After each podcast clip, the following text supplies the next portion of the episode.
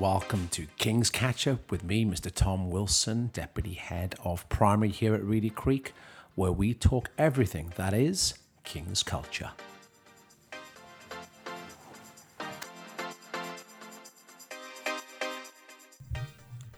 Hello and welcome to the first ever King's Chat. I am your host for this time. This is Tom Wilson, Deputy Head of Primary here at Reedy Creek and Head of Culture. And I get the, uh, the honour to uh, meet and greet you at every morning at the end of the walkway if you've seen me. Um, and I also get to speak to some pretty awesome people here in our King's community. So, over the course of the next few days, weeks, months, and who knows, maybe even years, I will be talking to some of our parents, some of our teachers, and even some of our students on some hot topics and the things that they want to talk about. So, please email me on twilson at kingscollege.qld.edu.au if there is something that you want to talk about, something you want to share, or something you, you think needs to be addressed. This could be the place for that to happen. So, uh, twilson at kingscollege.qld.edu.au if you have any cool ideas. Um, no idea is a bad idea, well, except for a bad idea. So please share that with me. That would be awesome. So I am sitting here with a another distinguished member of the show, Mr. Mal Gaylor. Malcolm Mal. Hello, Mr. Wilson. How are you? I'm doing magical. I just had my coffee, so I'm pretty good. Oh, that's fantastic. You didn't get me a coffee though. Sorry about that. Uh, uh, GFC financial crunch has affected us all. Um, so I'm sitting here with Mr. Gaylor. Mr. Gaylor is the uh, director of IT and innovation. Thank you, Mr. Wilson. You got my title right as well. Yep. It's only our third take doing that. Well, So- you know, because I keep changing it all the time, so it could be different next week. Got to start somewhere. Got to start somewhere. So we're here actually to have a quite interesting chat about a uh, significant report that's just been released. Can you give our listeners a little bit more of a, um, a lowdown into what we're talking about? Yeah, the Gonski Institute uh, for Education has just released a groundbreaking research project that is called Growing Up Digital Australia. And it's actually looking at the widespread use of technology and how it's impacting Australian children. So I thought it might be interesting uh, for us to have a bit of a chat about maybe some of the uh, information that's available. And I think in, the, in your show notes, you're going to um, provide a link to the Gonski. Uh, report that we're having a look at, big infographics and that, so everybody Absolutely. can have a bit of a sticky beat later on. Sounds good. Let's dive in. So uh, you shared this report with me over the weekend. I had a little look through, and uh, anything stand out for you, Mr. Gaylor? Well, there's lots of things that stood out for me. Uh, one of the things that um, I find challenging about digital technology, and I and I don't think that we should be. I don't know, saying saying things like you know that, that it's all this way or it's all that way, and I think often when it, when it comes to digital technology, we start getting these polarizing opinions where Yeah. where it's you're either on or off, which is which really is what digital is, by the way. Um, you, you're either zeros or ones. Uh, but uh, I think we we have to realise the complexity of human beings and, and the way that we deal with that. So as we talk about this, I guess we can um, start to unpack that a little bit.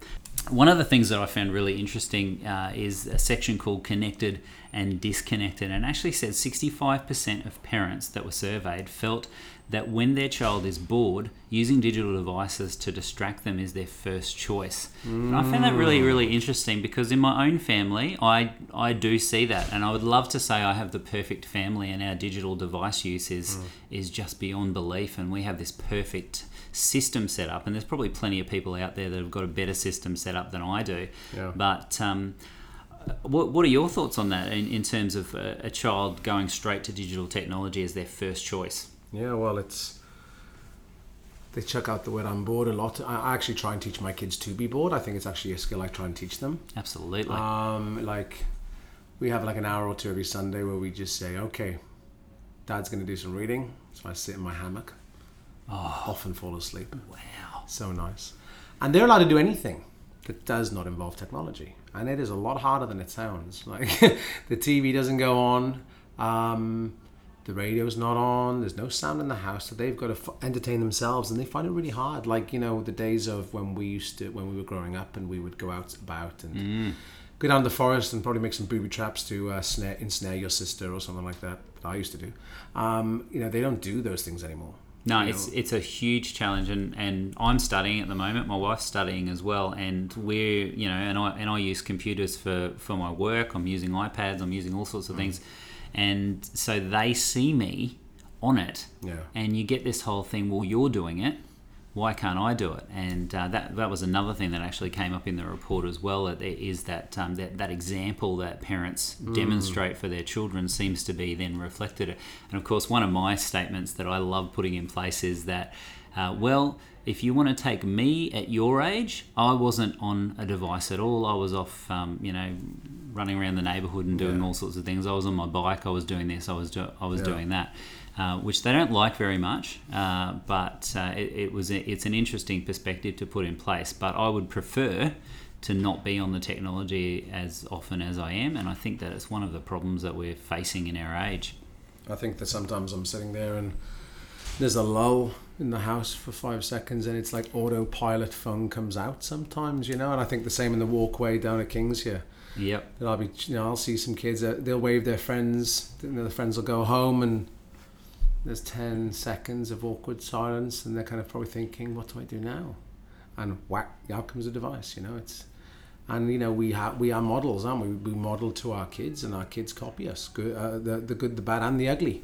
So we Well- have to try and be as conscious as we can about how we're spending our time. Well, I think, um, and I've said this over a number of years. One of the biggest challenges that we have in our um, in our society is that we've we've come to this place where all of this has come upon us and happened, mm. and we're kind of catching up and going, "Well, oh, hold on a minute, maybe Yeah. this isn't as good as it is it, as it should be." There's a guy mm. over in the states actually who has uh, who's who's basically trying to get rid of email because of the because of this constant stream of you know notifications and that. He's he's off social media as well doesn't see the point of it. There's a there's a mm. few things that people are like what what do you mean? What well, like how, how how do you live? He's like well what's the point of social media? It's like well you can catch up with friends. He goes, well I can catch up with friends in other ways as well you know and, and hmm. so he starts to to put out that challenge. But there's more and more of those people Yeah. that are kind of rising up and saying well th- this digital world is awesome and there's amazing things that it affords us but in, but in some ways we need to learn how to get that balance. We need to hmm. learn how to su- suddenly you know structure our lives in a way that starts to bring some kind of balance to the to the force if you like Yeah, got to bring that balance back. got to have a star wars reference Absolutely. I was actually talking to like as you know as a teacher here at King's that you know we know all too well that technology is awesome if it is used um, to improve the learning, and you know as long as it's not used in a busy way for the sake of using it. You know, technology is fantastic if it is used well. But there is also a time as well to you know to be handwriting, to be reading a book that's not on a screen. There's you know as, as you said a balance.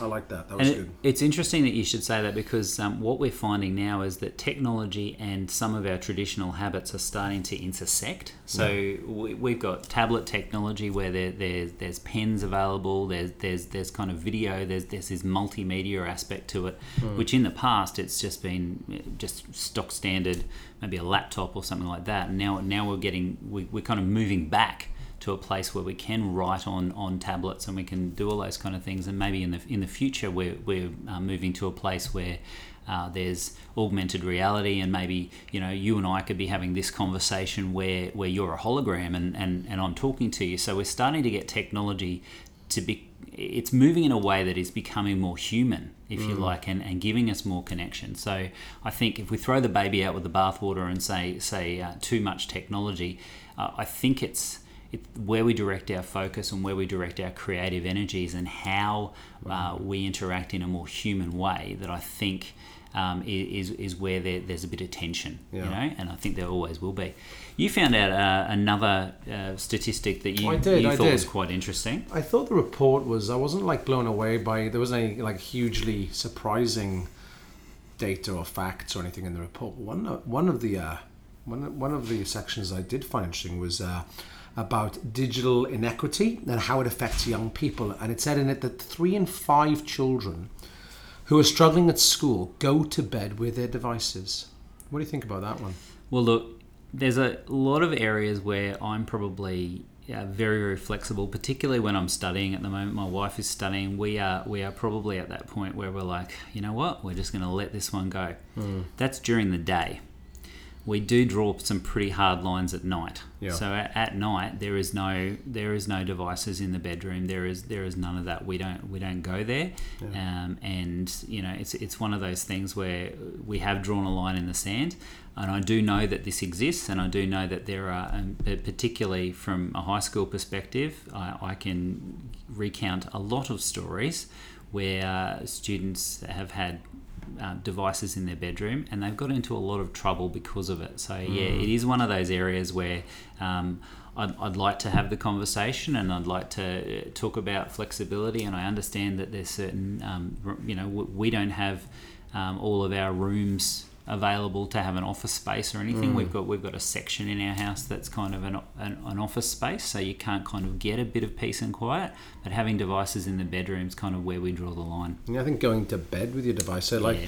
I know that, sometimes um, my lovely wife, she will leave her phone on. So we're in the bed, and I can hear just this, like you just heard. Yes, yes. Perfect timing. Ping, ping, ping, all the time. It's like that email conversation we just had. It's like you're always on. Yep. You're consciously hearing it. It's very hard to relax when you constantly hear that. I find it quite annoying, to be honest with you. Um, we have certain people who visit our house and they, you know, they don't turn off their notifications or put their phone on silent. Yep. So you're you're going over someone's house and you're constantly answering like there's this ping going off. It's pinging all the time, and you're in someone's house having like a meal with them, or having dinner, but they're still answering their mail. It's like it's very intrusive, isn't it? And I just find it very hard. Can you imagine a child with a device like that in their bedroom? Yep. They'd And probably be answering their phone like at 3 a.m. in the morning, wouldn't they? And sending messages and Absolutely, stuff. Absolutely. that's exactly o'clock. what's going on, and and then they're turning up to school. They're tired. They're, Mm. and, and if you look in this report, there's a picture of a, a student whose head's face down on the desk. Yeah. Um, you know, uh, but, you know, at school, so they're ineffective at school. Uh, and some of the things you're talking about, there's a, there's studies that have actually talked about low le- level anxiety because you're you're so anxious about the pinging that's going on on the phone and all that kind of stuff, and lots of companies, Apple, your you know, Android um, companies, and all that kind of stuff, they've got the ability to switch off notifications and you know set Yeah. set those kind of things up. Be- better still, obviously, have a have a human. Um, um, barrier that you put in place where you don't put the device in the bedroom if you can at all avoid it. But yeah, it's it's one of these things again where we need to bring in balance. We need Yeah. to we need to start thinking about okay, what has this digital age done, and let's be bold enough and let's be brave enough to go. You know what? We need to put in some per- parameters around ourselves Yeah. to uh, to change the game and, and kind of let these things be our servants and not our masters. Yeah. I think we've we've got a lot to answer for as well as parents, don't we? You know, we have to set the example. totally, We have to totally. set the example. you know, I'm, I'm, I put my hand up as being uh, as guilty as the next person, you know, and I'm, and I'm consciously aware of, of how, how to do it. And I think one of the most important lessons I think that I've learnt is that um, you can't control um, the, I mean, young, younger kids, yes. But as you move up uh, with, with older kids, you cannot control the, the, the dynamic um, in any way other than relationship. You, can, you, you you have to build a relationship with with the child. You can't just come in cold and say, "Hey, no, no, no, no, no." You actually have to come in from a different angle and actually, you know, sit down, get to know them, find out what they're doing, find out how they're they're using the device, and you know all those kind of things, and and genuinely be interested. Yeah. And then I think you get a little bit more traction with um, the kind of results that you can get, and you, you work together on how we can move through this. That's good. Yeah. I like that, Mel. So uh, I just want to say thank you so much for coming and discussing this report. As you suggested earlier, I'll uh, attach the link to the report in the notes at the bottom of the episode. So yeah, thank there's a whole lot more that you you, could find in there, and uh, it's, it's really interesting reading. Cool. Thank you so much for coming in today, and um, hopefully we'll have you in another time to share again. Absolutely, my pleasure, Mr. Wilson. Thank you for having me. Thank you, Mel.